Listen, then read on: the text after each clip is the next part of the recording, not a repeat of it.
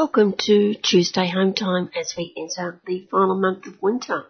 Although with climate change upon us, who knows what's ahead. Better times for us all, but we all have a part to play. But no play for the next two hours, and today we have a report back from the 51st Pacific Islands Forum held this year in Suva, Fiji, with journalist and researcher Nick Maclellan. Then to the People's Forum on the Ukraine War, subtitled What is Australia's Role in Giving Peace a Chance? I'll be speaking with Emeritus Professor Stuart Rees, who put it all together with help from friends.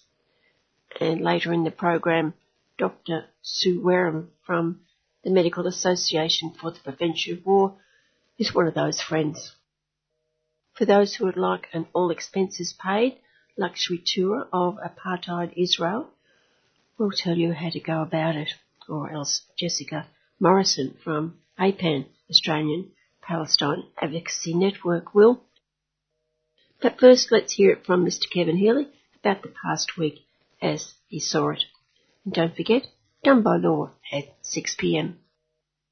A weak weekday listener, when amid a declining economic outlook, well, what else would we expect? It's normal. A new socialist government inherits the mess, then goes about putting capitalism back on its feet so the caring business class and hayseed and cheap shit coalition lots can come back and stuff it up again.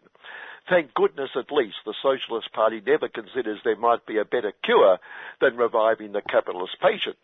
Amid all that, there couldn't be a worse time to unleash anarchy and thuggery against those most esteemed of caring business class practitioners, the developers and construction giants, whose sole concern is the good of the community, in putting a roof over people's heads and over workers' workplace heads, the very workers who repay them with such disdain. Why, no less a brilliant incisive legal mind as caring business class party shadow caring business class relations guru, Michaelia The workers, predicted the end of the world as we know it.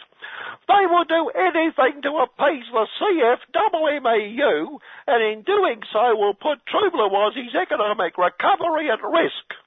That is the recovery that big economic guru Jim Chalmers Capital says is going downhill already, a downhill recovery why Jim said real wages are at a 12-year low, would not reach the peak of 2020 for some uh, for, for eons, which in itself was a peak that lazy avaricious workers somehow missed. But it does show just how difficult it is to increase real wages because caring employers have had nothing else on their minds for years and it exposes the fallacy of a fiscally ignorant electorate throwing out the coalition lot, because back in his March budget, a mere four to Friday Icebergs, now Friday himself, promised workers could expect their pay packets to begin increasing at the fastest rate in decades within months, like about now, just after the election. So what a mistake throwing them out hasn't the socialist lot got a lot to answer for? And instead of bringing us Josh's workers utopia,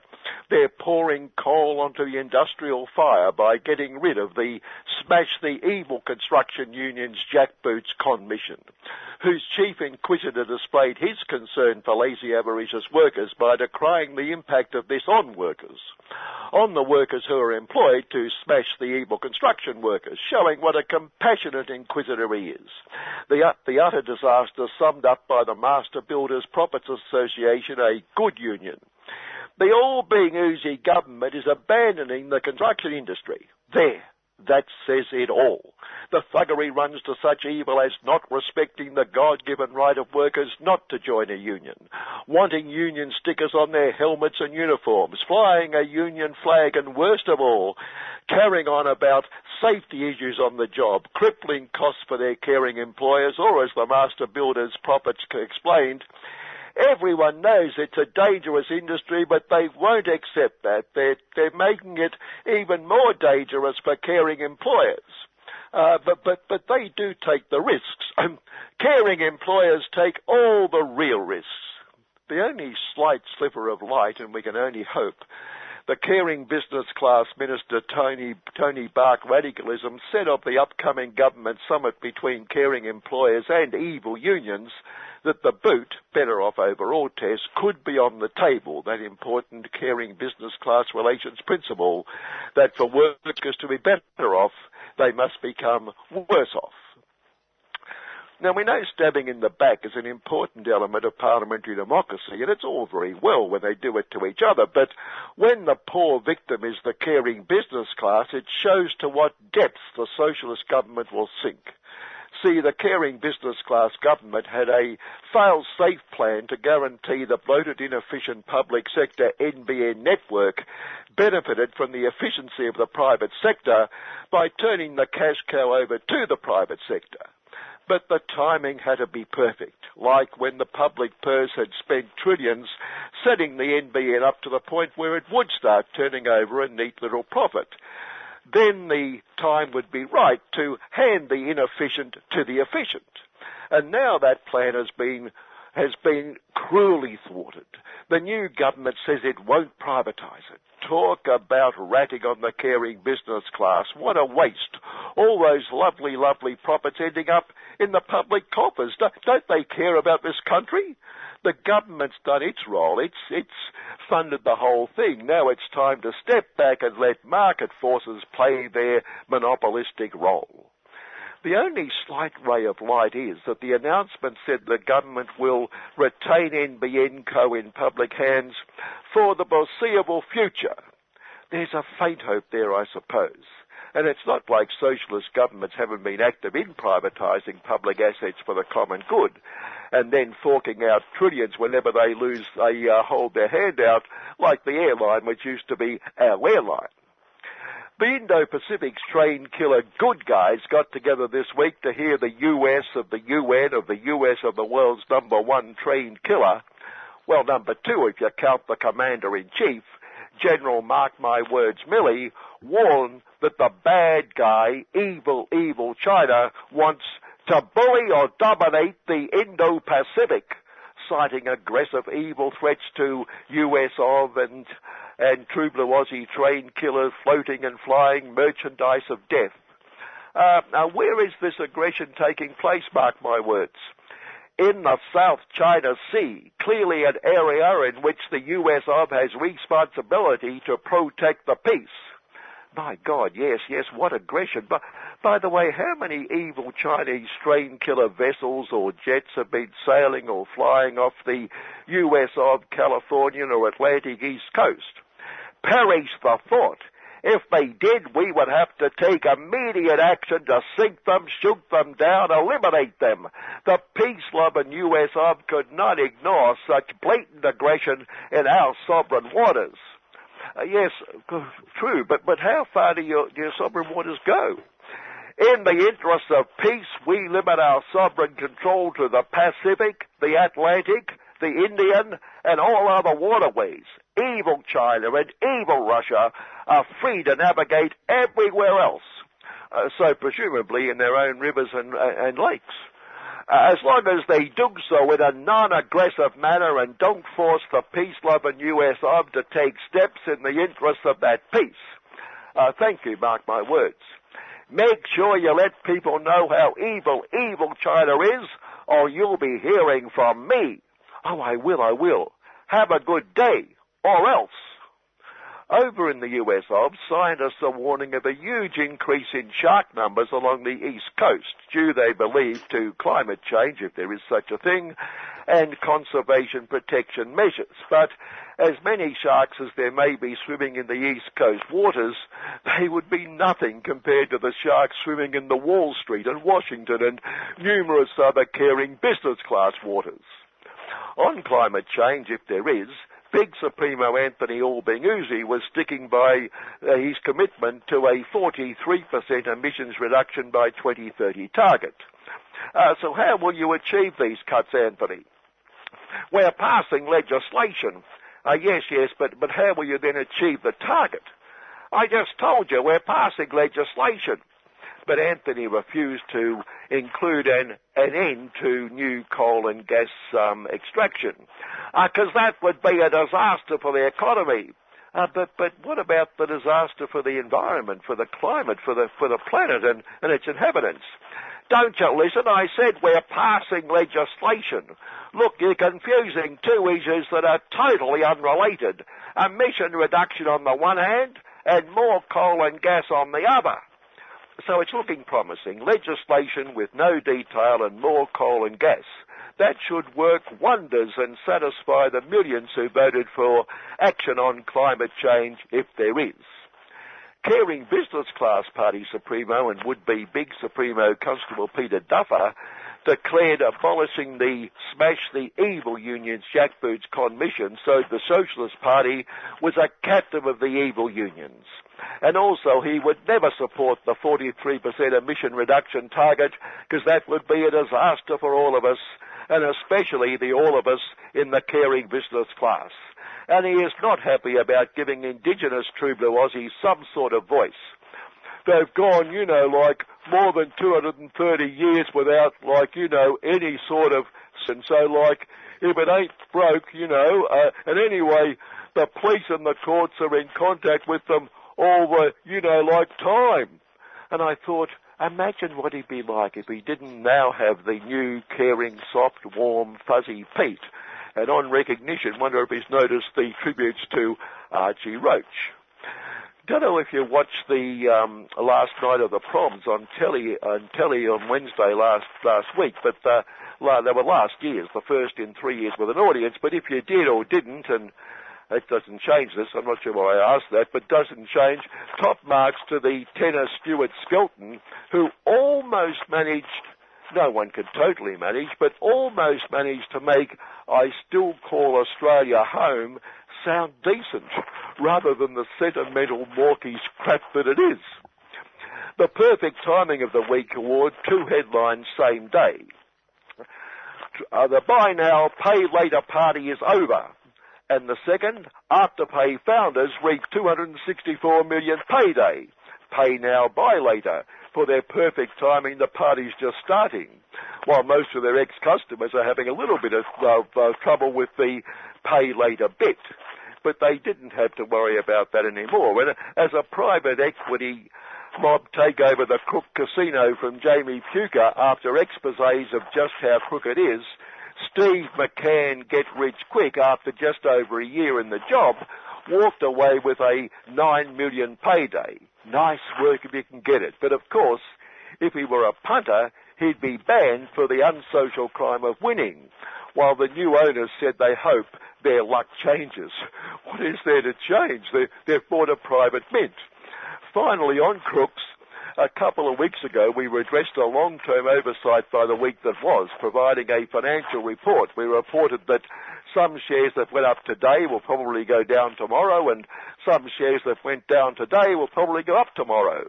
We admitted our oversight, but I refuse to cop the criticism from the thousands of calls we haven't received that we don't match the Lord Rupert of Wapping Sin in reporting gang warfare and gang killings and criminal dynasties, criminal celebrities to whom they love to give air. In other words, we don't report on gangs of crooks. Rubbish. We comment every week about the caring business class. Good afternoon. And if you'd like more of Kevin, 9 o'clock tomorrow morning for City Limits. You're listening to 3CR 855 AM, the voice of the community.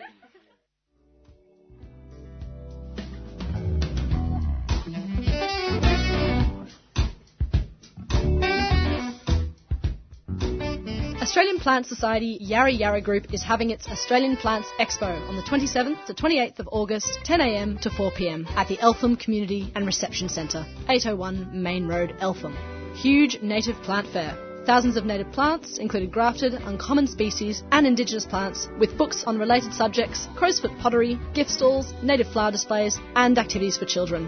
Refreshments will also be available.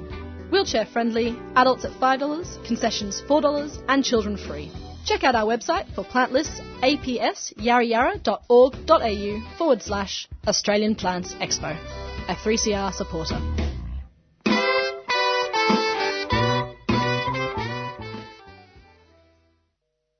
back on home soil after a visit to Fiji to cover the 51st Pacific Islands Forum. is journalist and researcher Nick Maclellan. Nick, who was there and who was absent? Well, most of the presidents and prime ministers from around the region uh, came to this meeting. It was the first face-to-face meeting that Pacific leaders have had since 2019, where they gathered in Tuvalu. So coming to Fiji was important, but there were a number of uh, people who didn't turn up, and uh, many of those significant. Forum host Frank Bainimarama had uh, hosted the meeting, trying to bring together a rather fractured organisation because over the last few years, a number of countries from Micronesia in the northern Pacific have been very critical of the way in which their primary concerns have been downplayed or ignored. And the big shock at the meeting was that Kiribati announced it wouldn't participate in the forum anymore. President Taneti Maamau of Kiribati um, didn't turn up and instead wrote a letter saying that unlike the other four Micronesian states, um, he would continue the process of withdrawal from the forum. The other four states uh, that had talked about walking out of the forum have changed their mind after an agreement was negotiated in May this year. A couple of them were missing from the, the meeting, um, but uh, uh, for, for, various reasons, ranging from elections to COVID to other other reasons. But Maamau's decision not to turn up was significant and is going to take some time to resolve. What were the primary concerns that weren't being addressed? Most of the uh, smaller island states in the forum have long complained about the belief that their particular concerns related to their small size and distance aren't being addressed by the larger powers. You know, there are 18 members of the um, Pacific Islands Forum, and they range in size from big countries like Australia, 26 million people, Papua New Guinea, nearly 9 million people. PNG's got a bigger land area and population than New Zealand, which is the third largest, Fiji. But the smaller countries, you know, can range in size down to Palau and Tuvalu, which have about 15,000 people each. Even Niue, which is just 1,500. And so obviously the concerns of a big country like Papua New Guinea, uh, with a large land area, huge ocean space, big population um, in rural areas and so on, there are different concerns from these smaller island nations. Of the eight members of the forum that are smaller island nations, five are Micronesian states. So these are low-lying atoll countries like Palau, the Marshall Islands, Federated States of Micronesia, Nauru, Kiribati. Um, Nauru is a big rock, but the others are all low-lying atoll countries by and large. And they're worried about things like transport, connectivity, and um, internet connections, access to jobs for the young people, broader questions about fisheries, and of course climate change, uh, which is a, a serious and existential threat for many of the, the atoll nations. And for a long time, the SIS group has argued that, um, you know, the, the priority given to the forum by donor countries doesn't really adapt to their particular needs and their scale of operations. The other problem is that this is at a time of incredible geopolitical contest, most notably between the United States and China in the Pacific Islands. And as we know, Australia is very closely aligned to the American position in the contest with China that sees um, a lot of geopolitical players operating in the region. And it's not just the US and China, but also the European Union, France, Britain wants to come back to the Pacific, even though they're a, a declining uh, disrupted colonial power. These sort of geopolitical contests overlay the day by day challenges around poverty, around uh, uh, climate change, around development, around infrastructure that are the concerns of countries everywhere in the world. For the smaller island states in the, the northern Pacific, they're so-called compact states. These are three countries, Palau, Marshalls, FSM, that have got uh, compacts of free association with the United States. And that means while they have their own parliaments, their own presidents, they also have uh, defence and foreign policy ties to the US. And at a time of competition with China, that complicates decisions within the forum, particularly because many forum member countries like Papua New Guinea, Fiji and others, Samoa and more, want to have relations with everyone, not just with uh, US aligned uh, countries. So is China the elephant in the room in forums like this or not? Well, this year the forum leaders deliberately tried to um, put off the annual meeting that they hold with the major players. Um, there are 21 what they call dialogue partners. These are large countries and some not so large they want to engage with the 18 members of the forum. So it's the United States, China, France, EU, Britain, Malaysia, right down to other countries like Turkey and Italy and others that have pretty small interests in the region, but nonetheless are significant donors, uh, uh, key partners on some trade issues and so on. So you've got this um, this debate about whose agenda is being driven in the forum. Is it the priority concerns of island nations, particularly around climate change, or is it the agendas that come from the larger donors and development partners who often have global rather than regional agendas um, on the table? And that's why forum meetings are often disrupted over things like jousting between uh, Taiwan and China, between the Americans uh, competing with China for um, friends and favour, and that's been particularly the case in recent uh, years with France uh, wanting to protect its colonial role in the Pacific by extending its support for climate and other areas. One of the, the real debates that's happened in recent years has been the forum trying to develop an agenda that they've dubbed the Blue Pacific, trying to say we have our own priorities around climate, around oceans, around fisheries, around development and infrastructure, around telecommunications, all of those within the Blue Pacific and they want to really um, uh, advance that agenda without being, you know, overridden by the agenda of more powerful and frankly richer countries. It sounds, Nick, with all those countries having their say in the area, that this forum has survived for so long. Well, it's been more than 50 years. You know, the 50th anniversary of the forum, which was founded in 1971, was not marked properly because of the uh, COVID pandemic. The leaders couldn't come together face to face. So part of the the event in Suva, you know, this month was really to commemorate 50 years of collective action. Because the central theme of the forum is that working together, working collectively, gives a weight to um, uh, the voice of Pacific Island countries on the international stage that they can't get one by one. But that's the debate. The time of the pandemic, it was shown that, you know, many presidents and prime ministers have to look inwards, have to focus on the concerns and priorities of their own citizens rather than think about regional cooperation.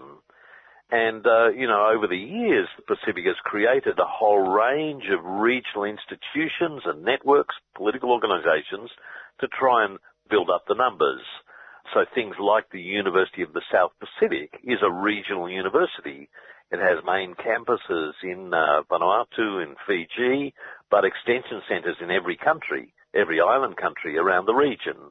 There are regional bodies like the Forum Fisheries Agency, which as the name suggests, focus on protecting the sustainability of ocean fisheries, particularly tuna, which is a huge resource for the Pacific countries.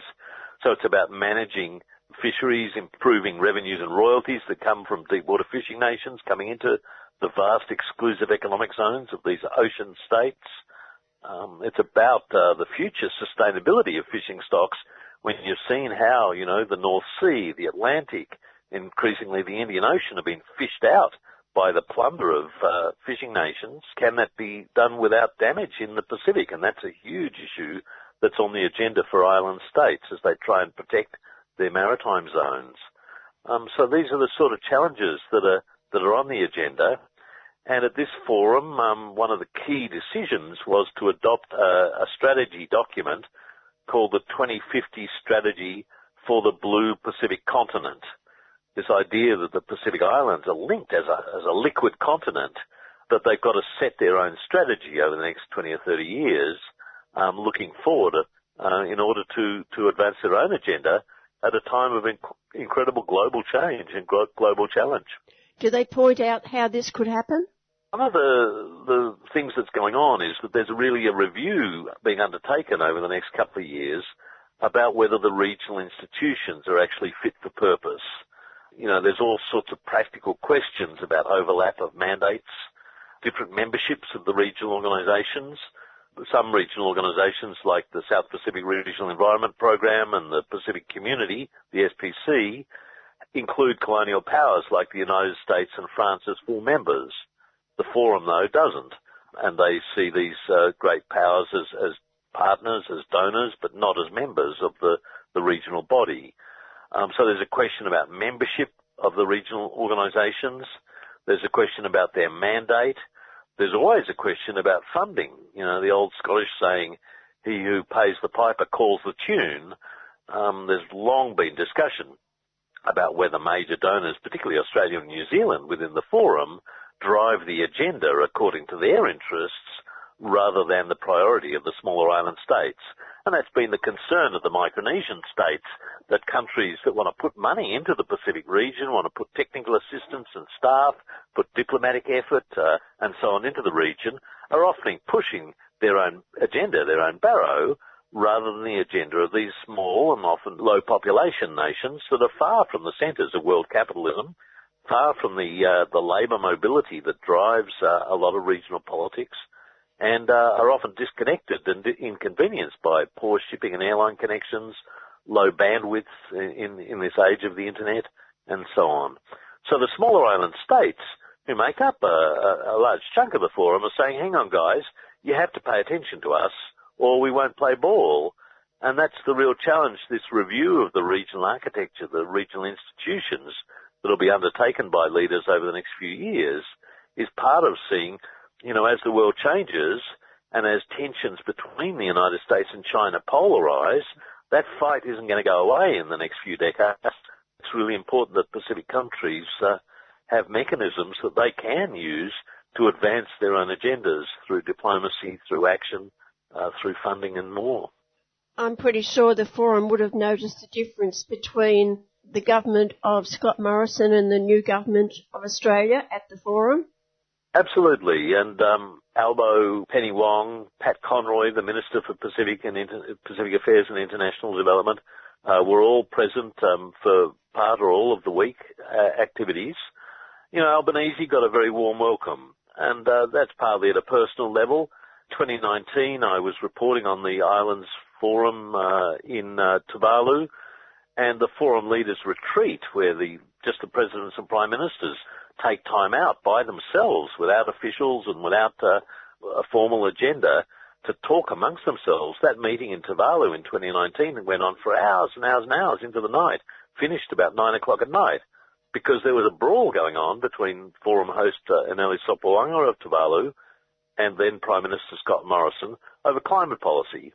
And Morrison, you know, afterwards was described on the record by leaders as arrogant, as condescending, as insulting. You know, Morrison's refusal to take action on the most urgent security, development, economic issue facing the, the islands, climate change, uh, really caused an enormous amount of anger. Albanese's recent pledge to increase the um, ambition of emissions reductions from 26 to 28% by 2030 to 43% was welcomed by forum leaders. Having said that, however, there are a number of shots across the bows. Albanese said to journalists um, in Suva that no one had raised uh, coal with him during the bilateral meetings that he held. I don't think he was paying attention because forum host uh, Voreqe Bainimarama tweeted that um, while welcoming the 43% target set by the new Albanese government, they wanted much more, and they wanted more action, urgent changes, in order to um, uh, match the science and keep um, global warming below 1.5 degrees um, increase uh, against pre-industrial temperatures. You know, this is a crucial existential threat for Pacific Island countries, as it is indeed for our own nation. Pacific leaders while welcoming Australia's uh, steps in the right direction, are saying it's still not enough. And Bainimarama, in a number of speeches, called out major industrialising powers like China and India, the United States, the European Union, and Australia to do more on fossil fuels. And so Albanese's in a bit of a honeymoon period, um, simply because he's not Scott Morrison at a personal level, political level, and Australia has at least recognised that, you know, climate change is part of the, the regional security architecture that has to be addressed, that's a step forward. Having said that, most island nations are in, under no illusion that Australia has still a long, long way to go. There's enormous concern about subsidies, for example, massive multi-billion dollar subsidies every year to fossil fuel interests within Australia. There's great concern that um, the Albanese government is still not saying that they'll stop the opening of new coal and gas fields in Australia. And when you think about Scarborough, the Beetaloo Basin and other areas that are, ripe for um, exploration and exploitation of uh, gas, oil and other fossil fuels, uh, there's a lot of concern in the Pacific that we shouldn't be adding to the problem. Similarly, there was no clear statements um, at the forum meeting about climate finance. That's the catchphrase for the sort of funding that can be used to help countries make the transition away from um, coal uh, or oil, particularly in the Pacific, oil-fired power generation towards renewables. It's about the funding for adaptation. That means adapting to the adverse effects of climate change, where uh, you know people want to uh, take a whole range of steps to allow communities to adapt. And most importantly, and this is where Australia has been on the wrong side of history, to address questions around loss and damage in the global climate negotiations, loss and damage is the term used to describe the effects of extreme weather events that are often climate driven, climate induced, that are causing loss and damage now, not problems in the future. And given what we've seen in the last few years with bushfires in Australia, with repeated flooding in northern New South Wales and Queensland, even in Sydney, the capital city, you know, Australia is already being hit by extreme weather events that are climate induced, Australia faces massive rebuilding costs, uh, changes to insurance, um, damage to people's livelihoods and jobs. Um, this is loss and damage that's happening now. And Australia has, for years and years, under both Labor and Liberal governments, fought against the creation of a financing facility for developing countries who face the same challenge around loss and damage. And this is an issue that isn't going to go away across the Northern Hemisphere at the moment, particularly in Europe and parts of the United States, Canada, there are massive fires underway. There's heat waves that are killing hundreds and hundreds of people across Europe as we speak because their infrastructure is not geared for the sort of temperatures that we're now seeing and will continue into the future. So whether it's fire, whether it's flood, whether it's heat waves, there's all sorts of extreme weather events that are causing loss and damage. And developing countries are saying that the countries that have created the problem, the major industrializing powers, should be financing not just adaptation for the future, not just the transition from uh, fossil fuel energy to renewable energy, but also the loss and damage that's been caused. And this is a fight that's going to continue this year in Egypt, who are hosting the next conference of the parties, uh, COP27 as it's called.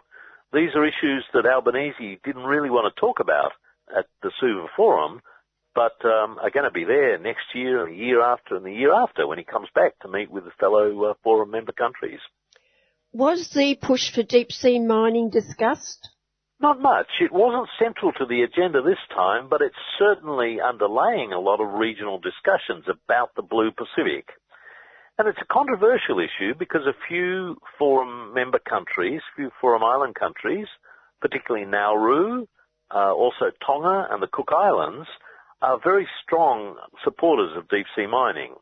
These are countries that don't have a lot of natural resources. They have pretty small labour markets, so there's unemployment is a, is a problem.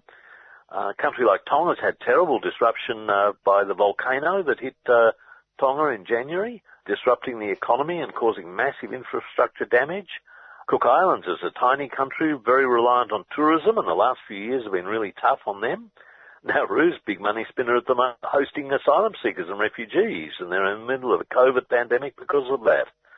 So these governments are supportive of deep sea mining. The idea that using modern technologies, international corporations can explore within uh, territorial boundaries or in international areas under their control, under the international law of the sea, the Convention on the Law of the Sea, these corporations are now looking to tap into deep water resources. And this can be oil and gas exploration, particularly uh, minerals and rare earths that can be found on the ocean floor. There are manganese nodules, polymetallic nodules that include, you know, valuable minerals like nickel, cobalt, uh, manganese and others. And so when you've got a country, say, like French Polynesia, with 5 million square kilometres of exclusive economic zone, um, that's an awful lot of ocean floor that has marine biodiversity and ocean resources. And as it gets harder to mine resources on land in many cases because of disputes over the environment, um, there's a new frontier of countries, uh, major industrializing powers, wanting to tap into these ocean resources.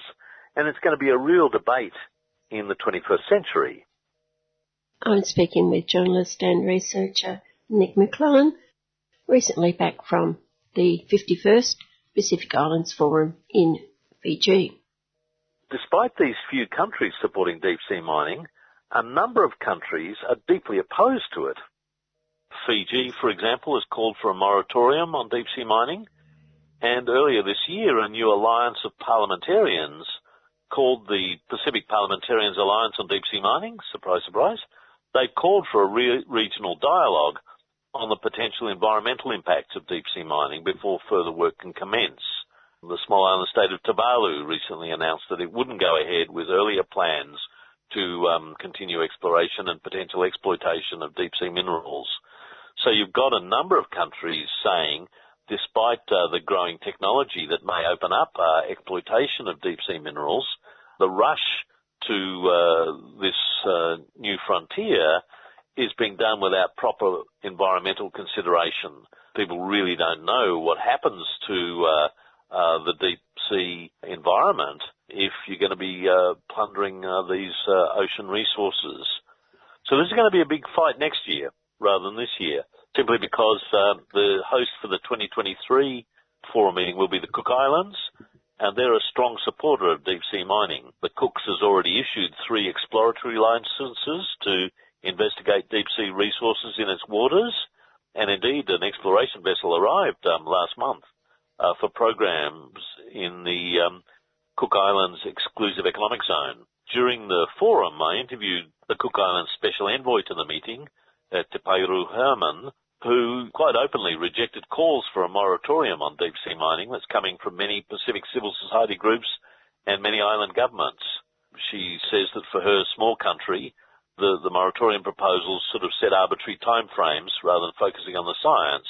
And the Cooks claims that they've done the research to um, ensure that the environmental issues are taken strongly. Now, many others disagree, and I think there's going to be a big fight next year in, in Rarotonga when the Cooks hosts the, the forum and uh, for years to come, simply because uh, a number of major powers like the United States and France, increasingly China, are very interested in the possibility of tapping into uh, deep ocean resources.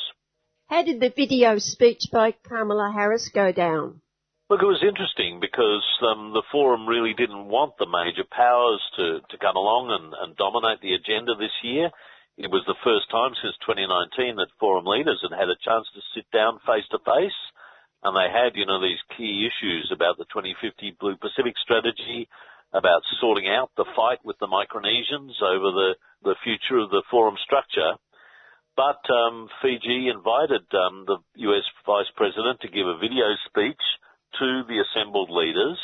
You know, and this reflects US concerns about China's political influence in the region and the recent tour by the um, uh, People's Republic Foreign Minister Wang Yi, who, as you will have followed in the newspapers, uh, made quite a splash when he visited uh, a number of island states around uh, the Pacific, including East Timor, Timor-Leste, signed a number of uh, um, trade, uh, investment, and security agreements um, uh, in the region.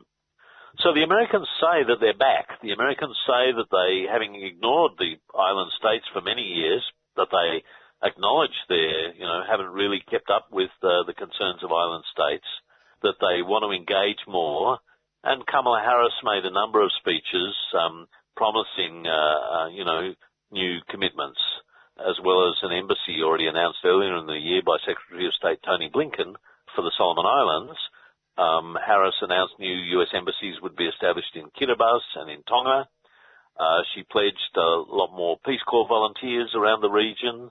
They would appoint a special envoy to the Pacific Islands Forum, so there'd be a designated person within the UN bureaucracy to do diplomatic engagement on a regular basis.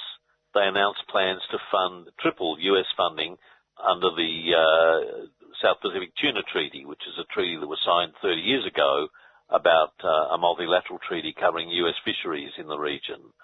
So lots of promises, um, lots of pledges, but most island leaders are pretty sceptical. They've seen this before on many occasions, you know, and then there's not been much follow through. You know, going back to the days of George W. Bush and, and George Herbert Walker Bush, you know, there have been pledges from the US that they're really committed to the region. You know, in 2012, uh, Hillary Clinton, uh, then Secretary of State, came to the Pacific Islands Forum in Rarotonga, made all sorts of pledges and promises. Not much happened. And you've seen also the disruption that can come with a change of government and a change of administration in Washington. Thus, um, President Barack Obama pledged $3 billion to the Green Climate Fund, a global mechanism for funding mitigation, adaptation, climate action, warmly welcomed by Pacific countries at the time. But Obama only got a billion dollars out the door to this global climate finance mechanism before he lost office to Donald Trump. And Trump just announced that he was withdrawing from the Green Climate Fund and wouldn't give the $2 billion that they pledged. Now that's 20% of the budget for this uh, global mechanism. And so for island states, they're pretty horrified by Trump's uh, agenda. And I think they're watching warily about what's happening in um, uh, Washington at the moment with the Biden administration under significant pressure economically and politically, uh, with midterm elections due to be uh, held in November. Currently, the US Senate is 50-50. Uh, there's even a couple of rogue senators, a guy called Joe Manchin who comes from the coal mining areas of West Virginia, uh, who's already refusing to let Biden's climate agenda through the, the US Congress. If the Democrats lose control of the Senate in November, bye-bye money for climate action. And then Donald Trump and his uh, surrogates are preparing to cause trouble in 2024. So the island leaders have seen this all before, pledges from the United States, commitment that they'll work together in an, an appropriate way, but then the change of administration means uh, that's a problem. And as we've seen in Australia, the change from a, a coalition government, nine years of coalition government, to the Albanese government can mean significant positive steps forward for the islands, just as uh, a change towards the right will mean a, a retrograde step back. And I think people are pretty wary that American politics on this area is driven by China, not by the concerns of island states. People are not naive hmm. about the American agenda. And how is the forum feeling about France? Look, there wasn't much discussion about France at the meeting this year. And indeed, I interviewed President Louis Mapou of New Caledonia uh, who was attending his first face-to-face Forum Leaders meeting. Mapou was elected in July last year, July 2021. He's the first pro-independence leader that New Caledonia's had in the government for 40 years. He's a Kanak, uh, leading Kanak independence activist. I interviewed President Mapou, and it's indeed in the latest edition of Islands Business magazine, who I write for, has just come out, talking to Mapou about, you know, the focus on France. And he said, well, look, when people talk about possible military bases in countries like the Solomon Islands, we wonder where is the discussion about the military agreements that France has in the region through its territories? Territories like New Caledonia, like French Polynesia. And I think this was really noticeable. It was striking that Australia, uh, despite the new Albanese government, still continued to play a rotten role uh, behind the scenes uh, when it comes to the diplomacy of the forum there was a major report presented to the forum about a ministerial mission from the Pacific Islands Forum that went to report on the referendum on self-determination held in New Caledonia last December. People who listen to this program regularly will know that New Caledonia has had a series of referendums around political independence and self-determination, and Kanak customary and political leaders were opposed to the referendum being pushed ahead so fast in December last year because of the COVID pandemic, because France was really trying to ram through their own agenda rather than address the concerns of New Caledonians. And so there was a massive non-participation, turnout halved, and basically most independent supporters refused to vote in the referendum last year. It was largely a farce. And the forum mission that visited there, including three senior forum diplomats, the Secretary General of the forum himself, Henry Puna, was part of the mission, put in a very critical uh, report to um, uh, the forum leaders uh, in Suva when they came together in July. That report basically, um, uh, it's a much more complex uh, report, but it, you know, the bottom line was that the, the December 2021 referendum in New Caledonia lacked legitimacy and lacked credibility. So it's a significant blow to France. That report's not been publicly released, but I managed to get a copy of it, and if people are interested, they could go to the Islands Business website and read what I've, I've written about this. And what was noticeable was that Australia tried to water down the diplomatic language in the communique. The New Caledonia delegation wanted to, and indeed in the end got, language that, you know, had the report welcomed, so that the forum as a whole welcomed this report, which basically said that the referendum was not credible or legitimate.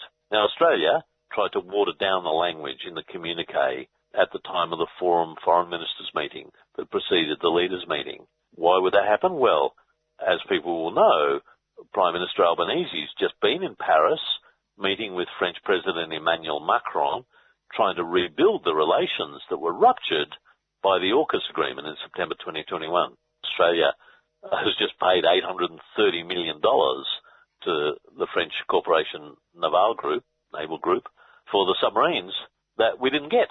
Um, a rather expensive thing, and Pacific Island governments look askance that we're paying literally hundreds of millions of dollars for submarines that never appeared um, at a time where they're desperate for climate finance.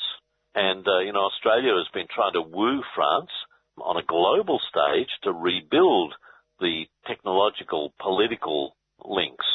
Australia has an agreement with France that allows Australian Defence Force units, Royal Australian Navy, to use naval bases that France has in Noumea. Um, similarly, French naval forces can use Australian military bases on the east coast of Australia. Now, often that's for humanitarian and disaster response, uh, quite useful things. But for the Kanaks, they look at this cooperation between the Australian Defence Force and the French armed forces in New Caledonia, and they wonder what's going on. And as Mapou said to me on the record, where is the discussion about the military agreements that France has in the region through its territories at a time where people are talking about possible military bases in countries like the Solomon Islands? Obviously, Chinese military bases are no good, but French military bases are okay. And the Kanaks believe that, you know, there needs to be a wider regional discussion about the militarization that exists at the moment, as well as concern about Chinese militarization in the future. Was concern expressed about the fact that West Papua wasn't on the agenda? For civil society groups, this was a, a, a serious blow. For a number of years, since about 2015, rights of the people of West Papua to self-determination, to an end to Indonesian military operations, to enormous human rights abuses, the jailing of political prisoners in West Papua has been a, a core regional agenda for church leaders, for civil society leaders, and indeed for some governments, um, particularly governments like Vanuatu and the FLNKS in New Caledonia. You know, civil society groups forged it onto the, the agenda under previous Secretary General Dame Meg Taylor, who's uh, Papua New Guinean. So each year at the forum, you know, there was a discussion about West Papua, and for a number of years, forum leaders have called for a visit to West Papua by the UN Human Rights Commissioner, Human Rights Rapporteur, uh, Michelle Bachelet of Chile. Now, Indonesia for years has stonewalled the UN, saying that they don't want the United Nations to send a reporting mission about the human rights situation in West Papua. And this comes as Indonesia over the last couple of years has been deploying more military forces, more uh, police, more BRIMOB, their uh, uh, paramilitary police. There's been a series of crackdowns um, against West Papuan nationalists, and indeed, Indonesia is currently trying to divide the western half of the island of New Guinea into five administrative regions. Currently, um, West Papua, the western part of, of New Guinea Island, is divided into two provinces, Papua and West Papua.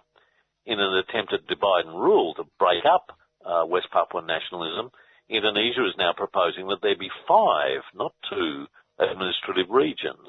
And there's enormous public protest going on as we speak, which is being met with repression by the Indonesian authorities.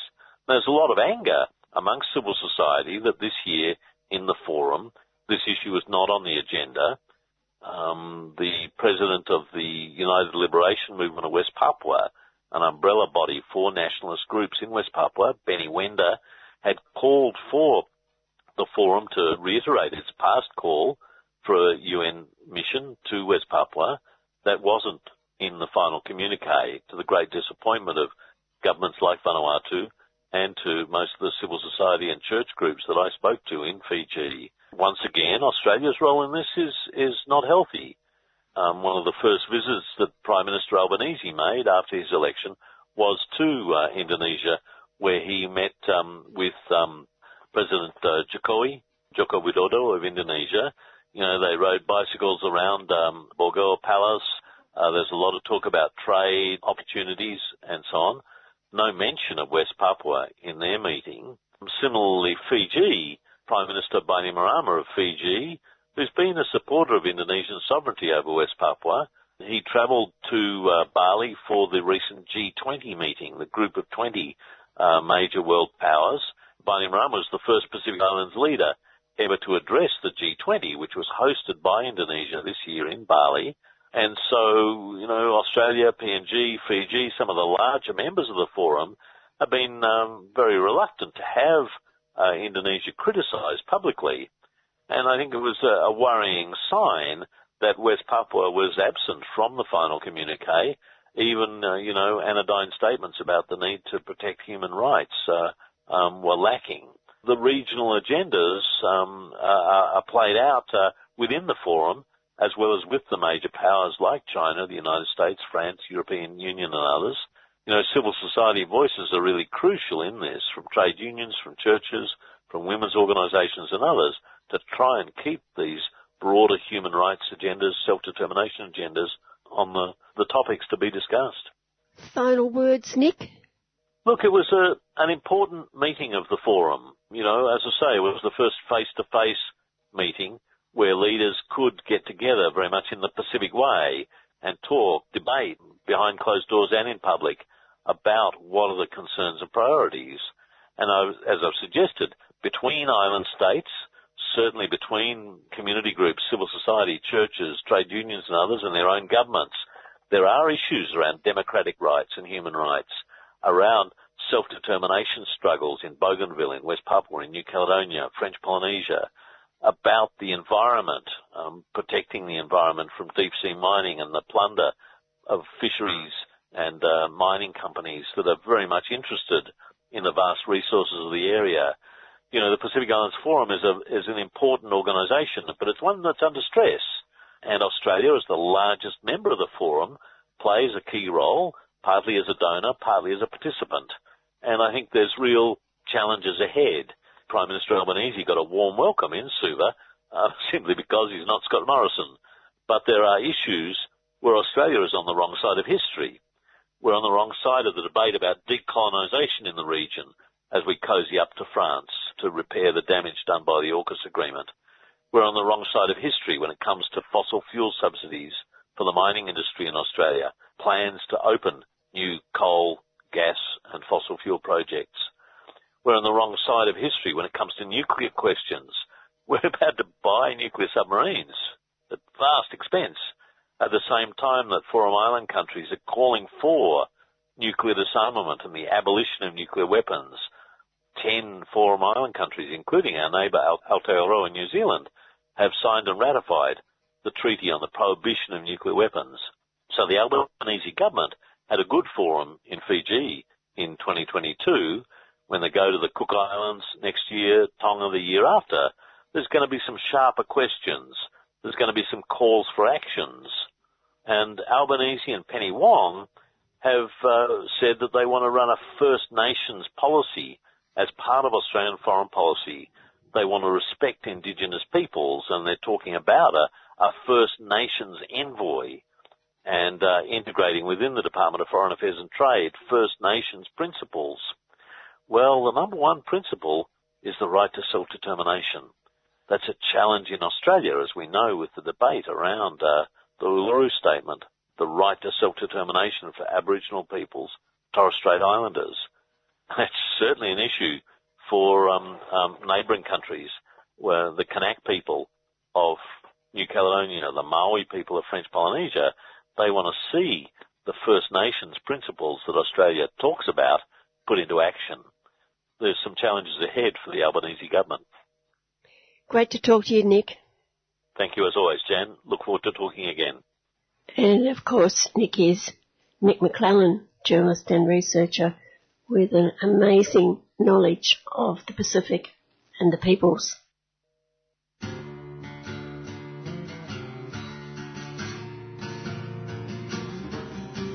3CR Community Radio, 855 AM.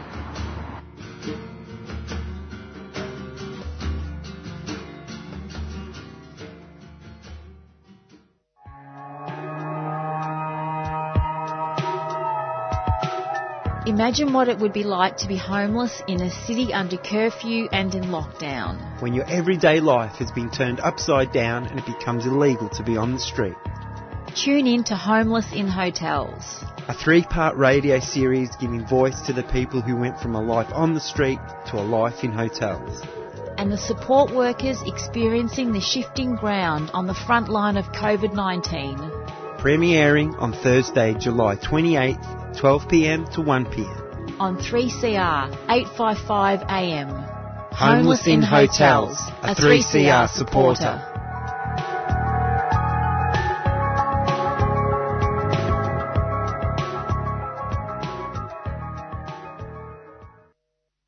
The People's Forum on the Ukraine War was held late last week, chaired by Professor Emeritus Stuart Rees from Sydney University.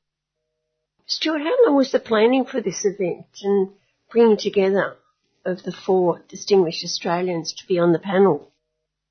I mean, I shouldn't boast, but it was basically 99% my doing in the sense that I had correspondence with Richard Falk and he talked to me about the People's Tribunal, which in the 1960s um, Bertrand Russell had created to make a judgment about the Vietnam War.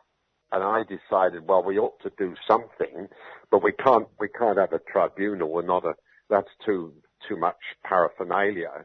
But it was pretty obvious that people needed to have some way to express their anxiety about the war and, and how it was reported. So basically, I mean, I got enough experience to know did the support of, um, you know, half a dozen organizations. So I basically picked up the phone and phoned Affinity, the Sydney Peace Foundation, the Medical Association for the Prevention of War, etc., so that we could we could get their logos. And then I think I did. I think I had a discussion with Sue Wareham quite early on. I mean, the two people whom I discussed it with were Joe Camilleri and Sue Wareham. So Sue was against anything going beyond two hours, which was sensible. Originally, I thought we'd have a face-to-face meeting in a big theatre in Sydney, followed by a second one in Melbourne. But then that looked pretty unrealistic. And the, the Zoom, Zoom was 10 times better.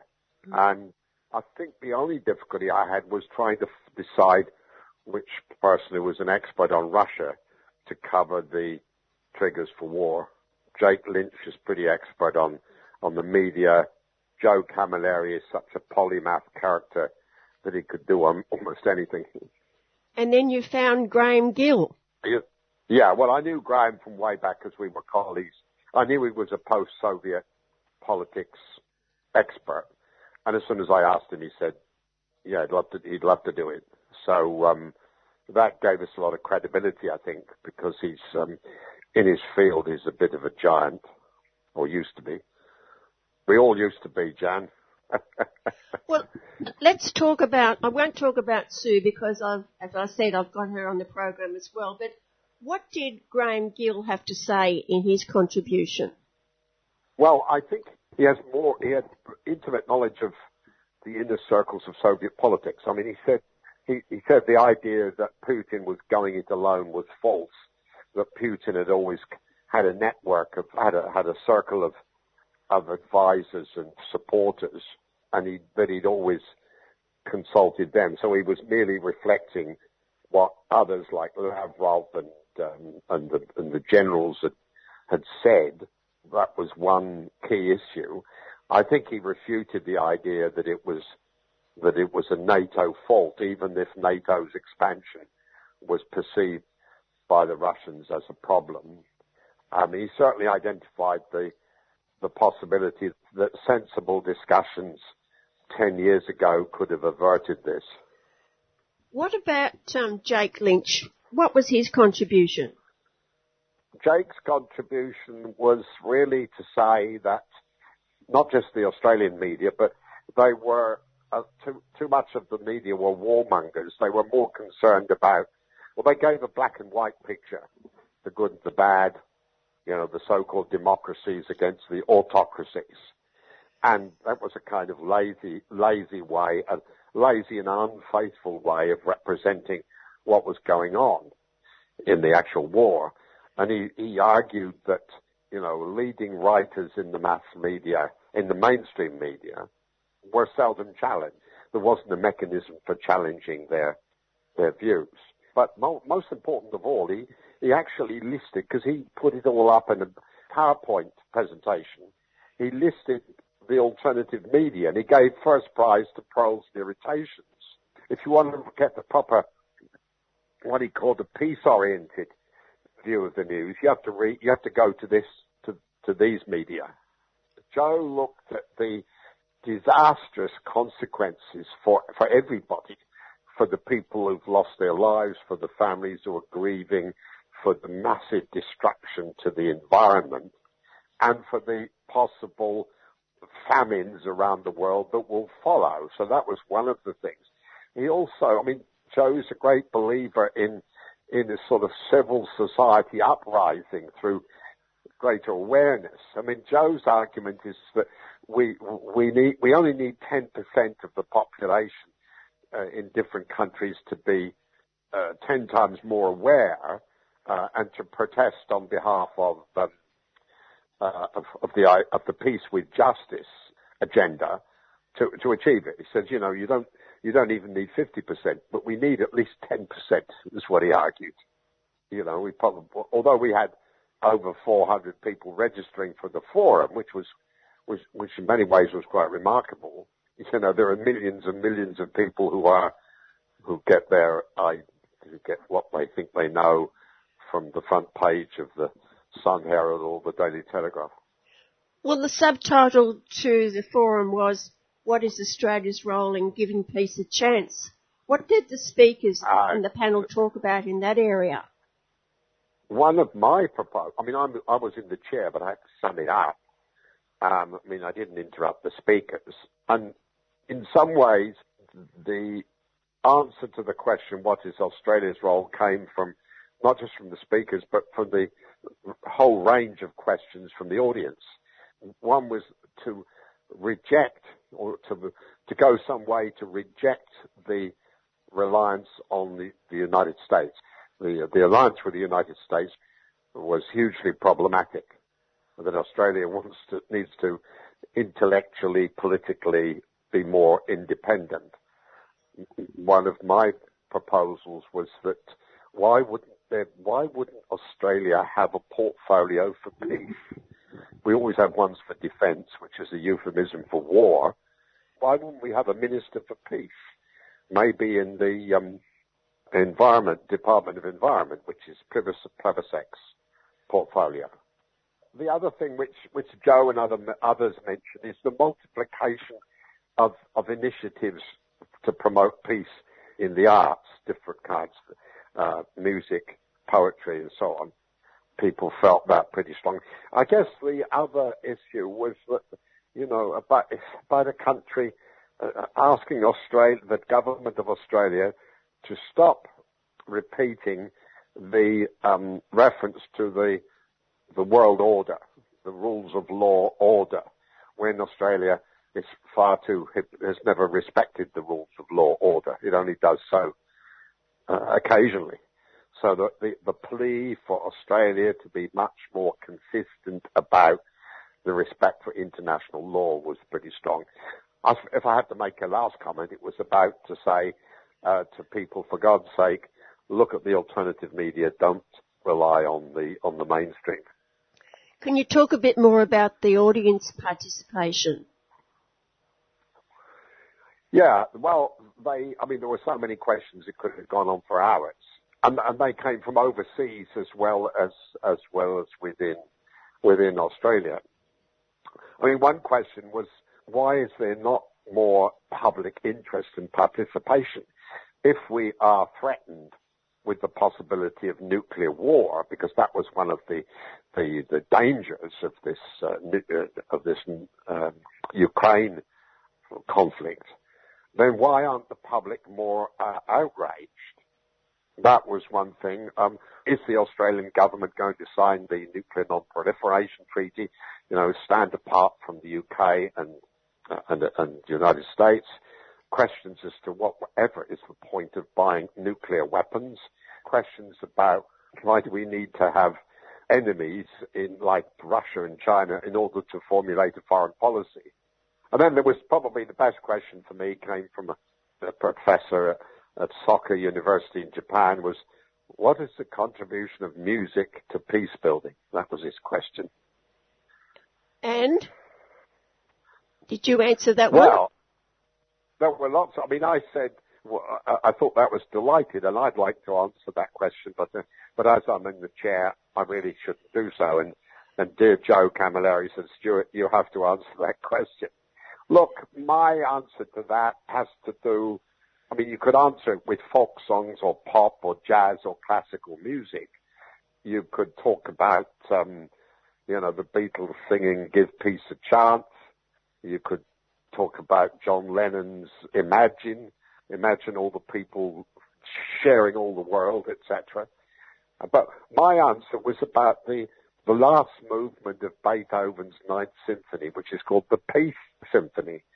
And it's the national anthem of the European Union.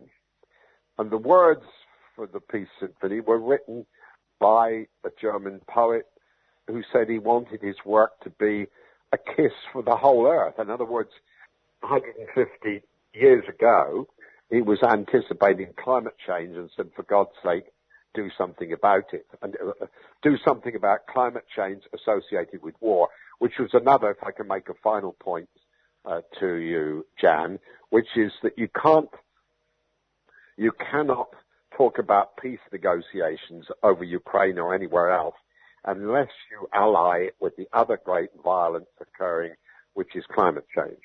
You have to address both almost simultaneously. That convergence of um, concern about climate change with concern about the arms race and the weapons of war, they have to be addressed together. And how are we going to get the world powers to do that? I think because I think we have to generate other powers like the the protest movements, like the as with the group who um, supported the six groups who supported the that People's Forum. I mean, if we were to have another one in two months' time, I could get 12 groups to support it. So you have to multiply the interest. On the other hand, there's an example today of the absurdity of the, of the mass media. I mean, there was a rally outside Parliament yesterday about freeing Julian Assange. And on the front page of The Age this morning in Melbourne, there's a great big picture and a concern about some the neighbour's television program and all the pictures of the stars. And there is nothing, nothing at all about the big rally outside the parliament to free Julian Assange. So, I mean, you know, the media, in, in Jake's terms, the media sort of try to tell us what the issues are and they try to tell us how we should think about them. Are you aware if any mainstream media covered that rally? No, I'm not. No, but I mean, I, I, I haven't looked at the Canberra Times. They might have they might have done done so, but um, their indifference to a massive injustice is just uh, is sickening. What were your closing words? I guess my closing words were mostly concerned with, and I've written it, an article for Pearls and Irritations, probably come out next week. It's mostly to, to pay attention to the language that everybody's using about this war and other wars. Because if, if most of the language is about the arms industry or is about preparing for war and for, for fighting war, then peace doesn't get on the agenda. On the other side of that coin, if you, if you constantly talk about not peace, but about peace with justice and how to get there in every possible context, then that increases the chances of achieving that goal. You have to talk about it. You know, George Orwell taught us that um, language corrupts thoughts and thoughts corrupt language, is what he said. And so if you have a small vocabulary, you only have small, very limited ideas. You'd only see the world in black and white, good, bad, successful, unsuccessful terms. And um, there's a whole range of rainbow shades in between that are missed. So pay attention to the language and right on campuses and schools the, the, the agendas of peace with justice need to be promoted. Sadly, the university, the, the mediocre, thoughtless university managers across the country have spent the last 10 years closing just about every centre that was concerned to study and research peace. Is Jake still hanging in there though? Yeah, I mean, they're, they're still there, but they're being absorbed. What little is left, what was called peace studies is being absorbed into some other big department. That's happened all over the place. They pretend that they haven't closed things down. They just absorb them into business studies or, or something euphemistically called social sciences. But whereas, um, I think you may have heard from Sue Wareham that people would find it very strange if to discover a treatment for cancer you didn't conduct research into cancer.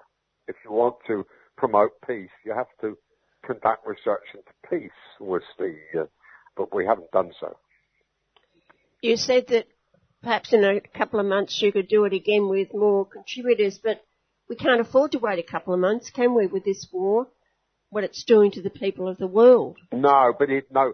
However, there are so many other conflicts going on. I mean, the, if you look at what's happening to the Palestinians, you'd have to say, why don't we pay as much attention to that as we are paying to Ukraine? Why don't we pay as much attention to what's happening to the poor people of Yemen, of Yemen, and that war as we are doing over Ukraine? Why don't we pay as much attention to, to effective intervention in Myanmar as we are giving to Ukraine? My estimation is that to, to run what we did yesterday on Sunday evening, and, and I was very pleased with what happened, very pleased with the public interest. It takes two months minimum to prepare that, and I, you know, I, I have one telephone and one notepad. unless your very powerful, very, very affluent radio station was to help me, I'd have to be playing solo. Well, we used to have those, when I ran the Peace Foundation, we did have those resources. Yeah. I mean, they weren't huge, but they were significant. 50 students, we had offices, we had telephones, we had toilets and kitchens and photocopiers, all the administration you need, the, the paraphernalia you need to run a, to run a campaign. Well, I think you could say, Stuart, that it was a job very well done.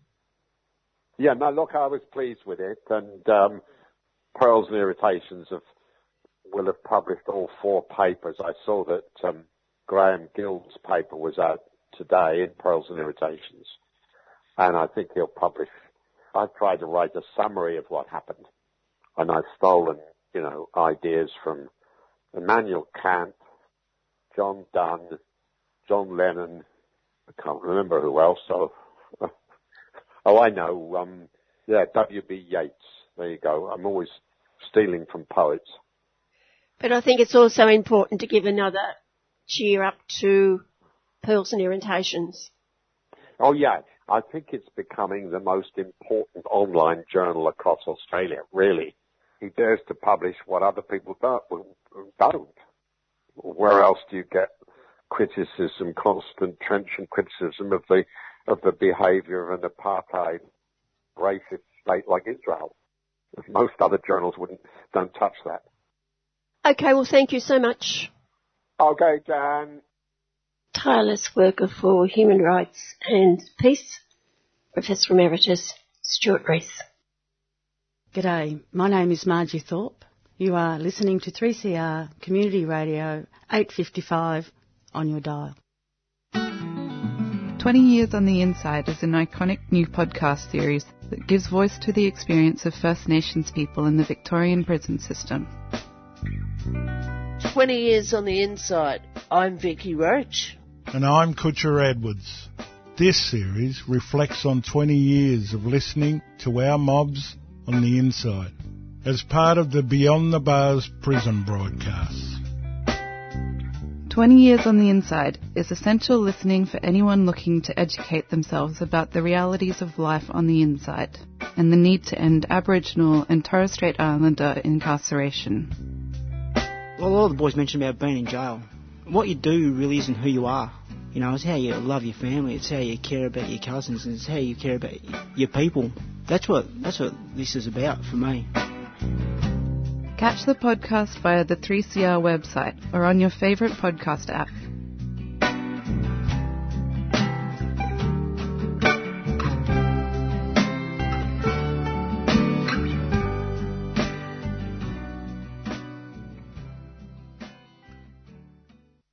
Fancy a sponsored overseas trip in the near future? If you're a parliamentarian, possibly an influential one, the probability it's that you will be offered to go to Israel, now officially named as an apartheid state. I'm wondering how that would fit with both your conscience and how to justify it when you come back home.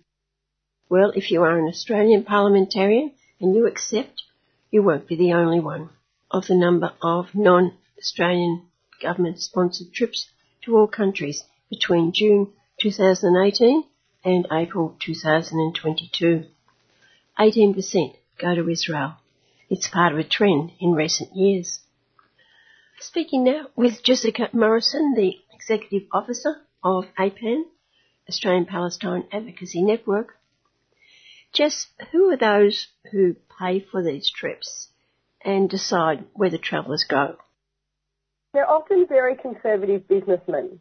The most predominant one is AIJAC, the Australian Israel Jewish Affairs Council, which is a self-appointed, self-organised group run predominantly from Melbourne businessmen and who are stridently involved in advocating for Israel's position, um, including with journalists.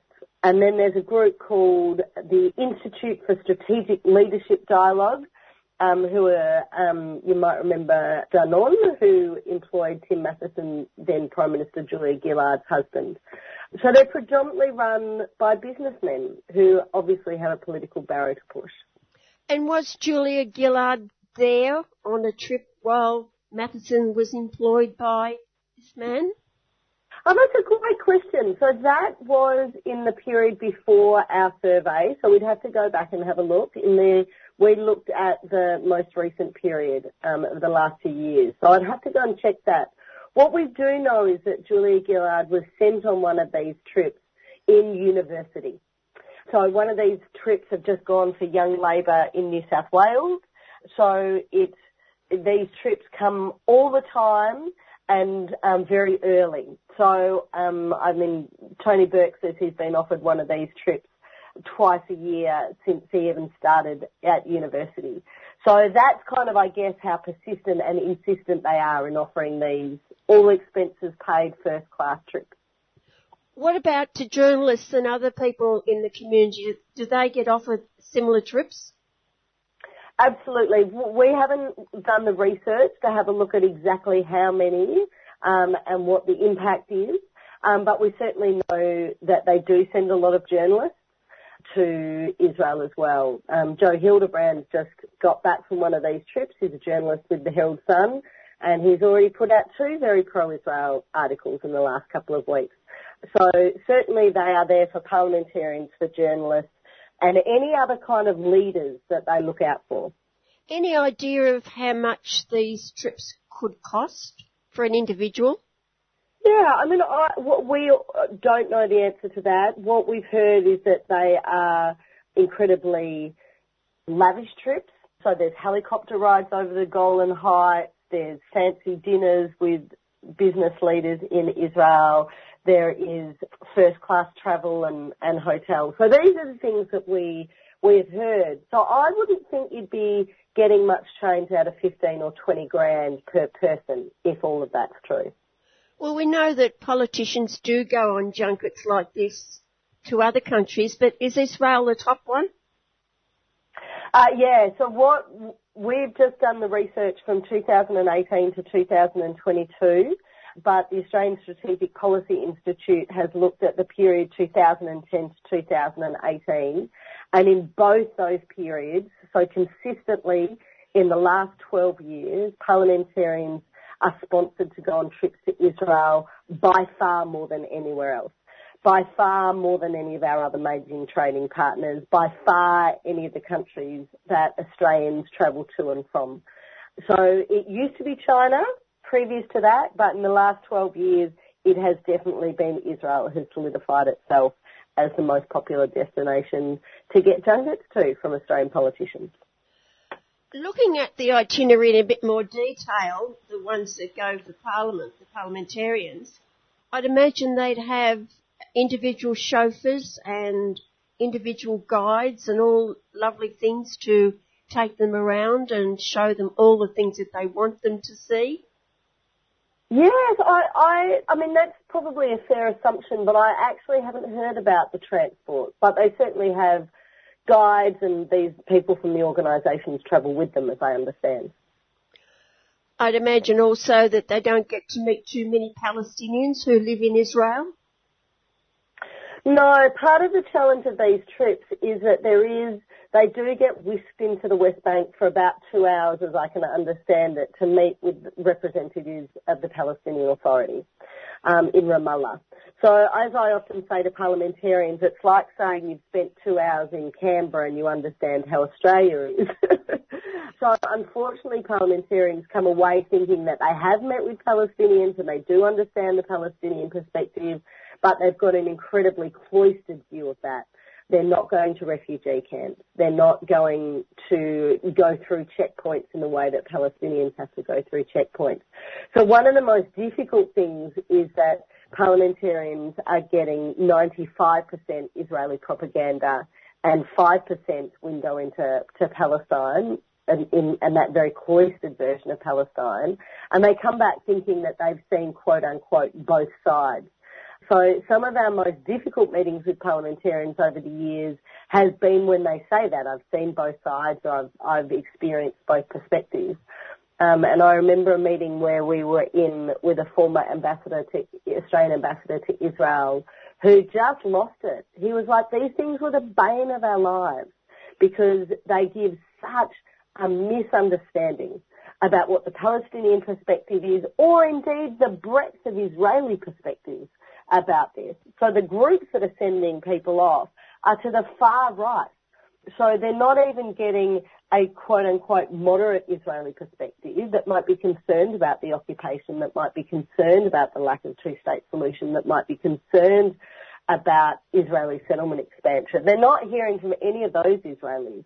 They're only hearing from the extreme right wing who present a narrative that Israel's the, the victim. What have you uh, been able to find out about the actual people who do go, the parliamentary members who do go, what parties they come from, and what's their political allegiance sort of in Australia when you're thinking about left, centre or right? Yeah, so it's interesting. So if we look at junkets to junkets in total, where the parliamentarians go, it's about equal um, on left and right, broadly left and right, in terms of where they go. But if you look at trips to Israel specifically, coalition parliamentarians are almost twice as likely to go on an, a pro-Israeli junket, an Israeli junket trip, than than ALP or crossbenchers. So it's very marked in this this particular instance, and you would hope that this reflects the Labor Party's growing concern about their members going to see one side of the, the equation and not another. So uh, it was policy in New South Wales that for New South Wales parliamentarians that if they if they go to see Israel, they must spend equal time with Palestine. So that seems to be the new norm that would be reasonable, and that it, it appears that Labor parliamentarians are taking up more than others. Um, there's been two visits to Palestine in this period, one we ran and one that was uh, co-sponsored by the Palestinian delegation and an equal number, roughly, three Labor parliamentarians, two coalition parliamentarians and a crossbench went to there. So in terms of going to visit Palestine in this period, it's been much more equitable, but certainly not in visits to Israel. I want to come back to your APAN trips a little while later, but what about mm. the what about the payback or the quid pro quo of getting a free trip like that? What's expected of you when you come back? So the explicit expectation is that you go and speak to one of their forums. So you go and talk about your experience in the forum for, in the trip and how that went. So you speak to funders of the trip and other members of the pro-Israeli community. So that's the explicit undertaking. Uh, but what certainly seems to be the informal expectations is that they will come back and be advocates for Israel. But that seems to be happening less and less. And, and the phrase that comes to mind is that whatever amazing experience you might have in Israel, when they're running a military occupation, when Palestinians are being subjugated, it's very hard to polish a turd. So what we're finding is actually despite these fancy junket trips, they are not turning people into uncritical Israel supporters. Previously they seemed to previously, if anybody stood up and talked about Israel, you could go back and look in their parliamentary record and see that they'd taken one of these study tours. But I think increasingly so, even with an incredibly blinkered perspective, it is hard for parliamentarians to ignore the reality that's going on for Palestinians. Are you aware of any of these politicians actually getting up in Parliament and talking about their visits to Israel? Not in detail. Not in detail. Certainly people refer to them. Um, and uh, I think of last June, I think it was Julian Hill, who's a, mem- a Labor member of Parliament here in Victoria. He gave a speech who was talking about, you know, the atrocities that were happening at that time. Israel was bombing Gaza and attacking Al-Aqsa Mosque. Um, he he referred to that he's been on an AIJAC tour and he's been on an APAN tour, and what he clearly sees is that major issue is Israeli settlements. So that's the one speech that comes to mind. Apart from him, have you actually spoken to any politicians about their trips on a personal level? Yeah, or? yeah, we've met with lots of parliamentarians and talked to them about their trips. And I mean, they come back with a very clear narrative that they were presented by. Some of them have swallowed it hook, line and sinker unquestioningly. Others um, heard it and some things didn't quite add up for them. So, I mean, they're difficult conversations because when you have a profound international experience somewhere and you think about all the trips that you might have done, like they're very impactful and what you see and experience, you know, often moves us deeply. So they talk about experiences of going to the Yad Vashem Memorial in Tel Aviv, which is, I mean, in Jerusalem, excuse me, which is a Holocaust museum, which, you know, like I understand that that's a very significant experience for many Jewish people, but it's almost like they start the narrative with these terrible things happen to Jewish people and then they got Israel. Lucky for them. Israel's given them safety. And then, you know, they go to the border communities in Gaza and they talk to traumatized um, Israelis. So they, there's this narrative that's been built for them. So sometimes that's very deeply felt. Um, so it's often a deep sense of cognitive dissonance for parliamentarians to then listen to the Palestinian perspective um, because that was completely absent um, from their experience. Let's talk a little bit about APAN tours. You haven't been able to organise any for a couple of years, is that right? That's right. Yeah, we ran one in our summer 2020, just before COVID hit, and that's um, we had some other scheduled, but unfortunately they've been the last ones we've been able to have. So we offer trips to Palestine. We don't give the um, the luxurious version of a trip to parliamentarians.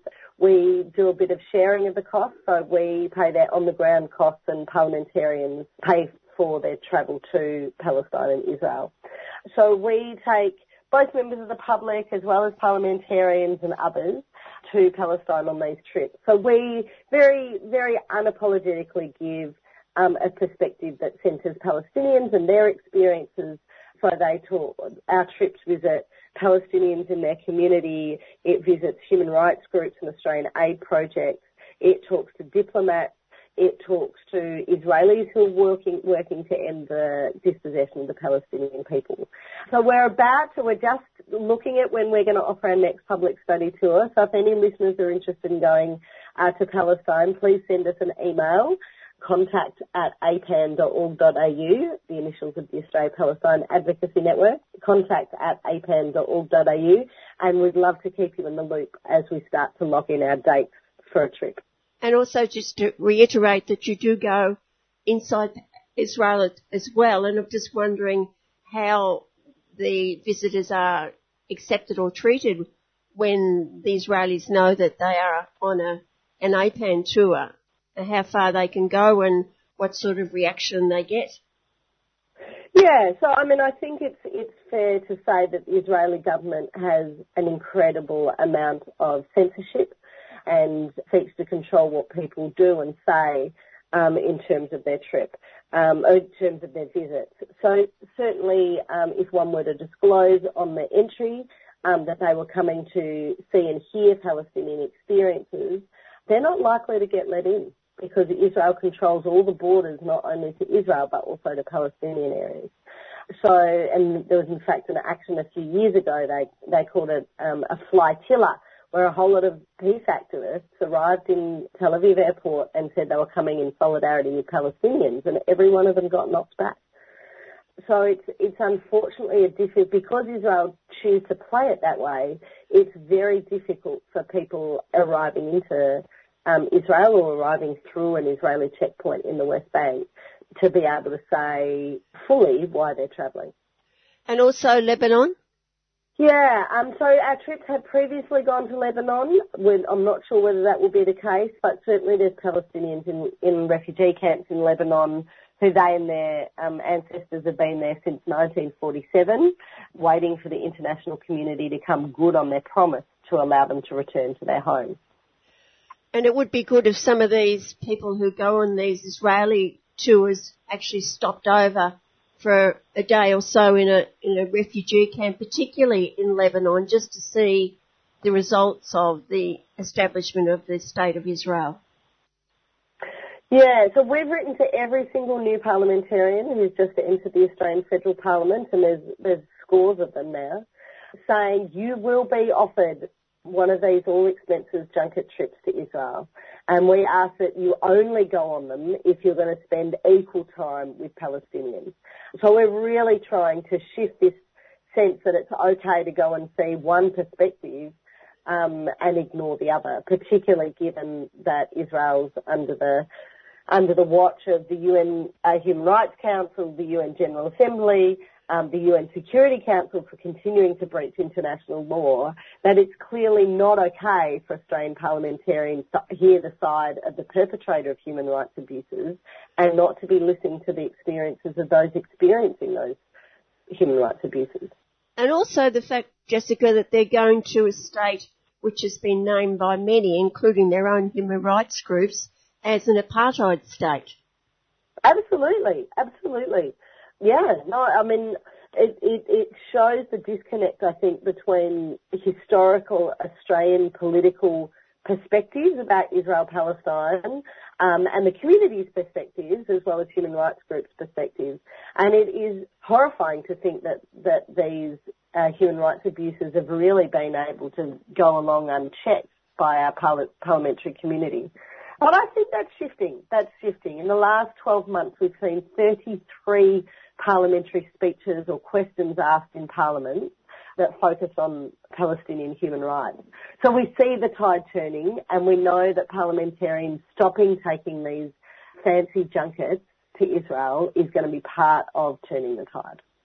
Just looking at the role of APAN at the moment with the, the new parliament, mm. the, the Labor Party's in power, there's lots of teals. Yep. How are you managing all that? Yeah, so I mean, APAN certainly knocks on every single door um, in Australian Parliament until they've shown themselves to be antagonistic towards Palestine. We want to have a conversation with everybody, and we have conversations, ongoing conversations with people in all the political parties about Palestine. Um, our initial primary focus, I mean, there's a couple of things that we need the Labor government to do this year. One is to increase Um, aid funding back to Palestine because it was decimated under the former government, and also to revert our voting in the UN General Assembly, and that's coming up in the next couple of months, so that our voting supports Palestinian human rights in the UN General Assembly. So there's a couple of small immediate things, but one of our big focuses is to support the implementation of Labor's policy, which is to recognise Palestine. And the recognition of Palestine is something we've been pushing for quite a number of years um, not because it's going to be the panacea that's going to end the occupation, but one of the things that has kept Israel going is the thing, sense that they can undertake all these human rights abuses with impunity from the international community.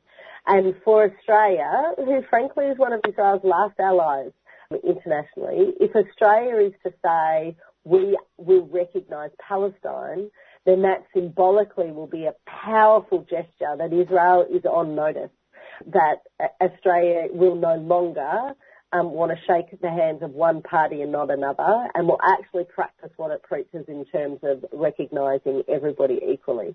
So certainly there'll be pressure for the Labor Party not to implement that policy, um, but one of our key early priorities is to support them to implement that and to recognise Australia. So Australia joins the majority of world countries in recognising Palestine.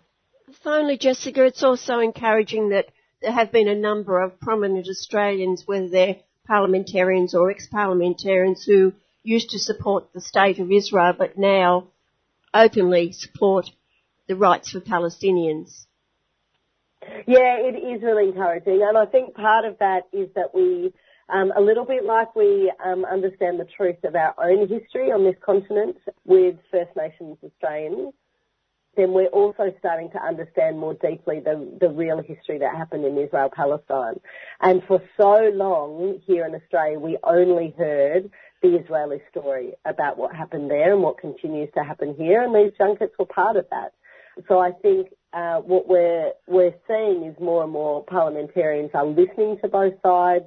You know, I mean, you can't but in, in listening to whether it's the Amnesty report or Israel's bombing of Palestinians, you can't not see that Israel is an apartheid state that is abusing Palestinians on a daily basis and is maintaining this brutal occupation. I mean, it's it's getting harder and harder to pretend that that's not the case.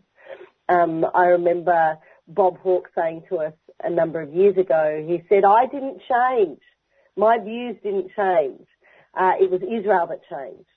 Now, clearly, he had a big blind spot in terms of um, Israel's history wasn't just about trying to implement the socialist dream. Israel's history was um, about um, dispossessing and subjugating Palestinians. But that aside, Bob Hawke's blind spot aside, his, he certainly shifted before he passed, and his perspective was that he he saw that Israel shifted to becoming a permanent occupier, a belligerent country, who clearly was able to feel comfortable about implementing apartheid policies. And becoming a member of APAN, how is that going to help the Palestinians? Yeah, so APAN was formed 11 years ago to be a united national voice for Palestine and, and certainly the more numbers we have, the more sense that there is a powerful grassroots movement that is behind all the things that we do whether it's going to see senior media executives or, or junior or senior parliamentarians, that the, the work of APAN is only effective if there's a sense that there's people power behind that. So we'd love you to join APAN. there's a small financial cost which certainly helps to boost the work as well. But it shows that we are a growing, unstoppable, passionate movement for human rights in Palestine. And so it would be great if anybody could join or donate. So apan.org.au is our website. We'd love to see more people join this great movement or become more involved in this movement for Palestinian human rights. Thanks, Jessica. Lovely. Thanks, Jan. That webpage again is apan, A-P-A-N dot org dot au, and the person I've been speaking to is Executive Officer Jessica Morrison. You're listening to 3CR Community Radio 855 AM. Visit the 3CR website at 3cr.org.au forward slash podcast to hear the most recent recording from each show or 3cr.org.au forward slash streaming to listen live.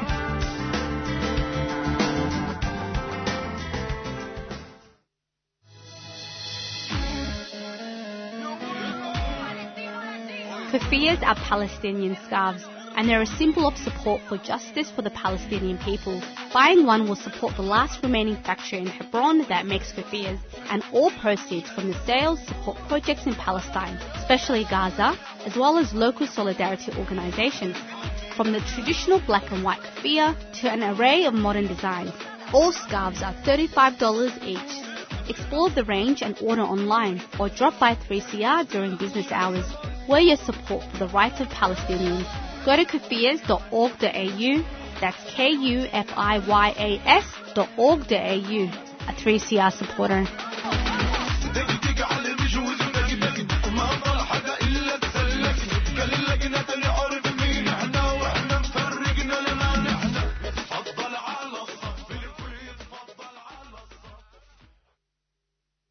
Dr. Sue Wareham is the president of the Medical Association for the Prevention of War and one of the four participants in the recent People's Forum on the Ukraine War, chaired by Professor Emeritus Stuart Rees, who we heard from earlier in the program.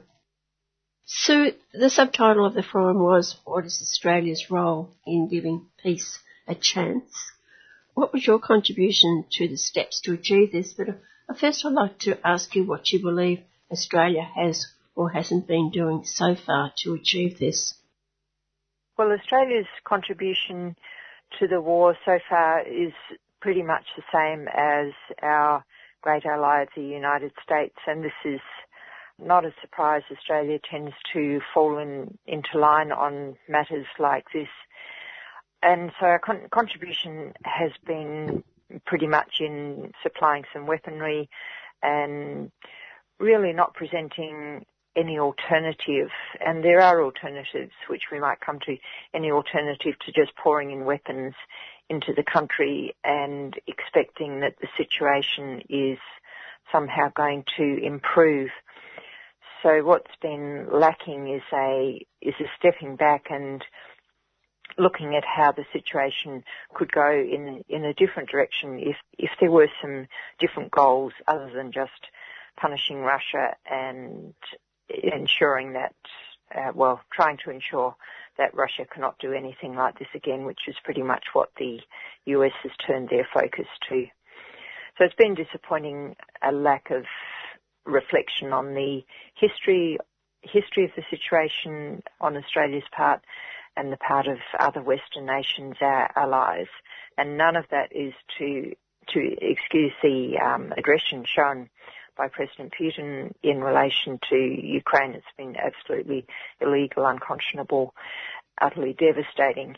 But none of these situations generally come out of the blue, and that's what's been missing from analysis and from response in Australia and elsewhere. Well, your contribution was entitled Beyond Catastrophes Channels to Prevent or End Wars. What was your contribution? Can you explain what you said?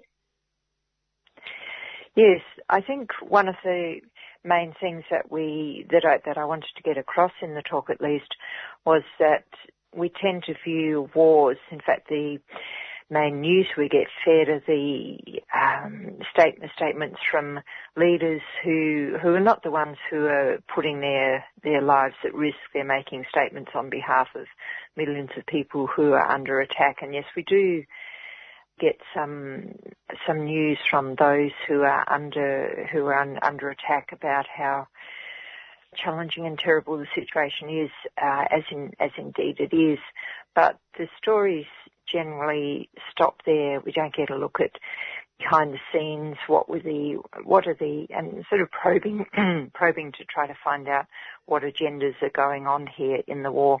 So my point was to look at the situation from the perspective of all those who are suffering, the ones who are uh, fearing for, for their own and their families' lives, the ones for whom deprivation of essential supplies is a real risk and the ones who are seeing their infrastructure attacked around them is it really in the best interests of all of those who are suffering the effects of the war to have the war continuing, or is it in their best interests to actually look very, very seriously at the need for negotiations? Because there need to be there needs to be negotiations for as long as it takes, negotiations and negotiations until the fighting stops because any alternative is just ongoing suffering for innocent people on both sides because we should remember that both sides use conscripts in the war.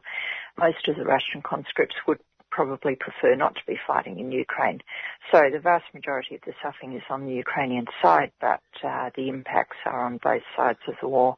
So we need to put these people front and centre and look at their interests and not just the interests of big power politics, which is pretty much what we're fed by our news media. There have been some discussions and negotiations, but they don't seem to get very far and they give up very easily. Yes, I think that's an important point. They do seem to give up pretty easily, and that's a stark contrast to what we see with the fighting. I mean, when there are huge challenges with the fighting, um, the line is just, well, keep on, we've got to keep on and on for as long as it takes, but we never apply that same standard for as long as it takes to negotiations. And of course negotiations are going to be extremely difficult. Nobody pretends that it's just a matter of sitting down for a few days and it'll all be fine.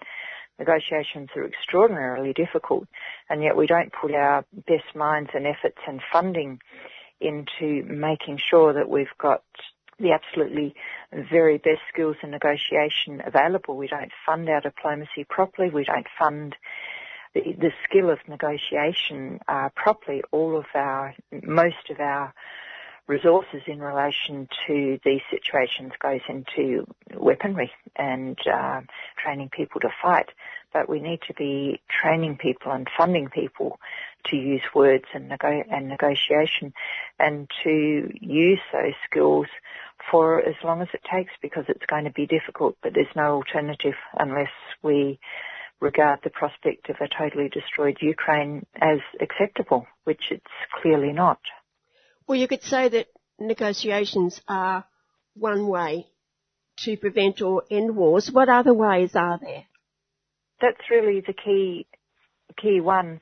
But part of the negotiation, uh, uh, an extremely important part in of the negotiation um, is to acknowledge that there are security concerns on both sides um, in this war, and that's and again, that's not to excuse the brutal Russian aggression, but it is to acknowledge that Russia has had security concerns, particularly about the expansion of NATO, um, ever since the end of the Cold War and the way the end of the Cold War was handled by the West now, unless we acknowledge that Russia does have legitimate security concerns, then uh, the negotiations are going to be uh, even even more than difficult, going to be almost impossible.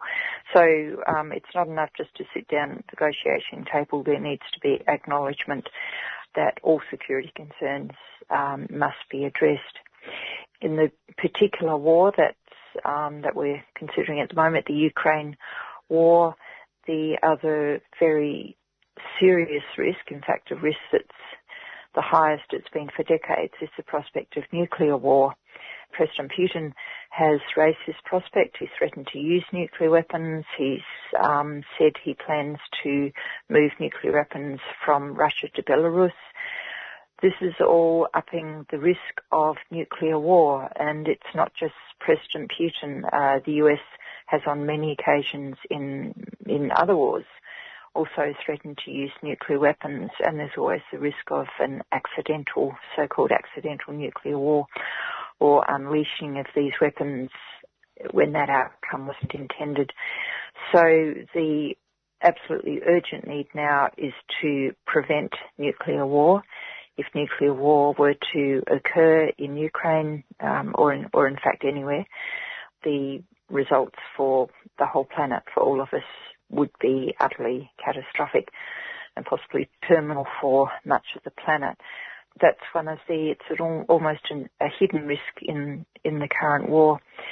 The only global initiative currently that's heading in the right direction uh, in relation to nuclear weapons, or at least I'll say the most important global initiative is the Treaty on the Prohibition of Nuclear Weapons, which came into force legally last year in January.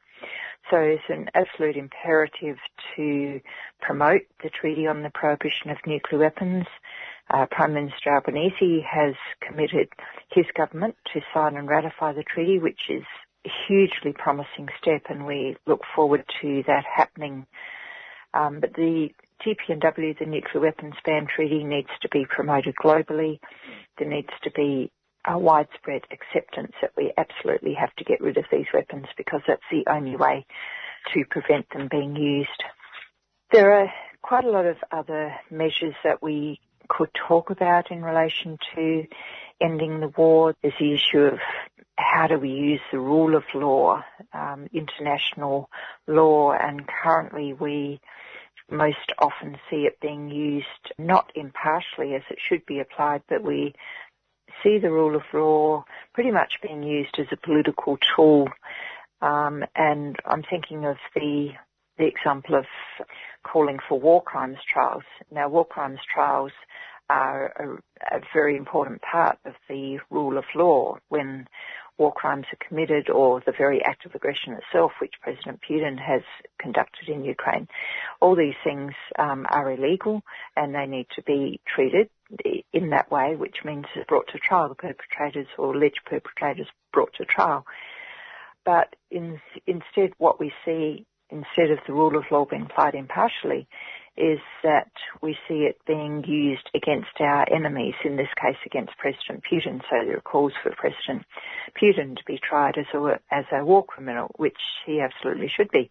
But we didn't see the same calls for war crimes trials in relation, except from civil society actors, in relation to the 2003 invasion of Iraq, for example. Now, hundreds of thousands of people died as a result of the invasion of Iraq in 2003, which was illegal. And yet we don't see the same calls for trials for the perpetrators of that invasion.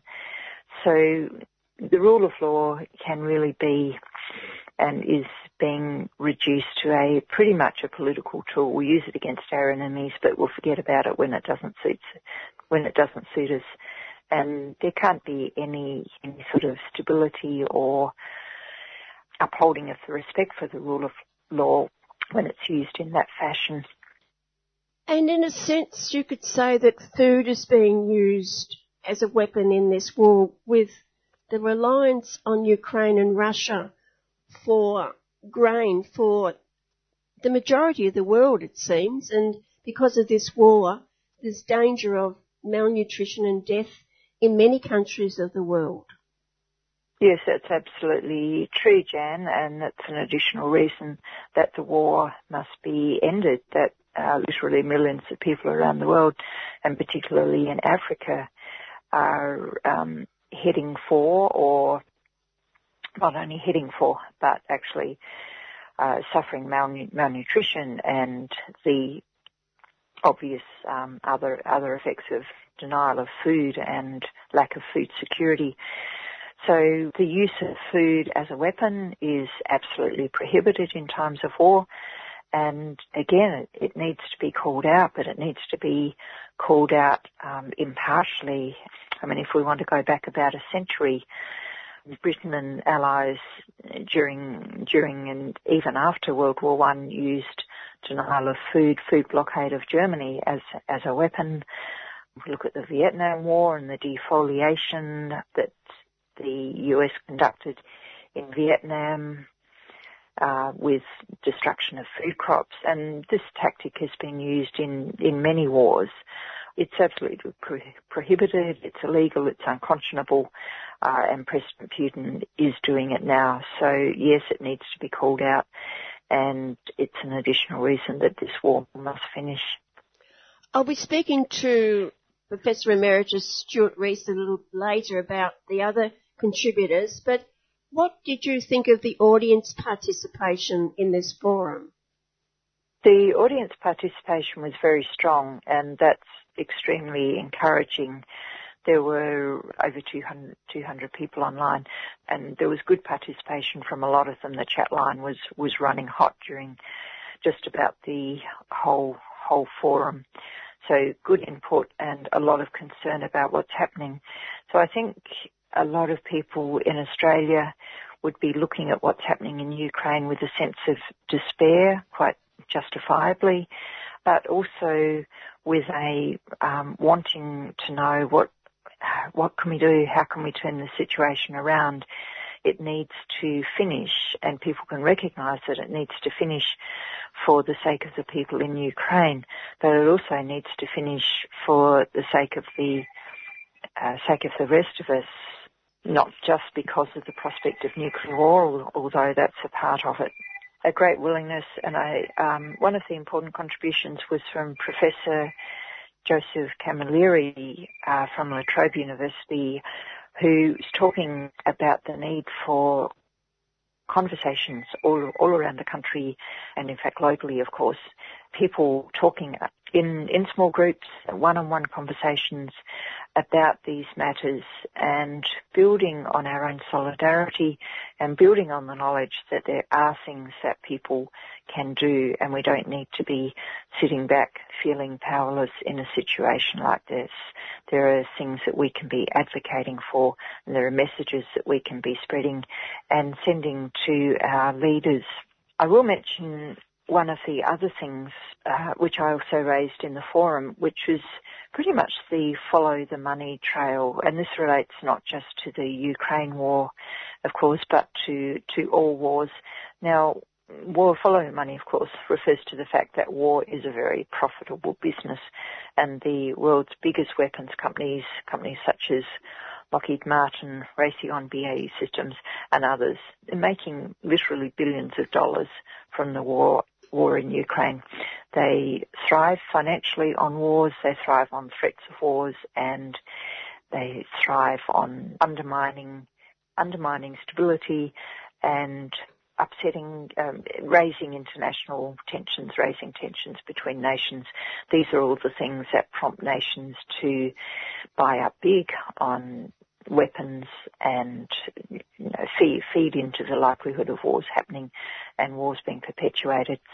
So if we follow the money trail in Australia, we look at the influence that the weapons industry, including those big players and others, the influence that the weapons industry um, is having in Australia, and it's a pretty strong one. We look at it, um, our my particular organisation, Medical Association for Prevention of War, is looking at the role of the weapons industry in educational institutions, uh, including schools and including down to primary level. The industry is trying to promote their, well, the, the companies themselves are trying to promote their brand names.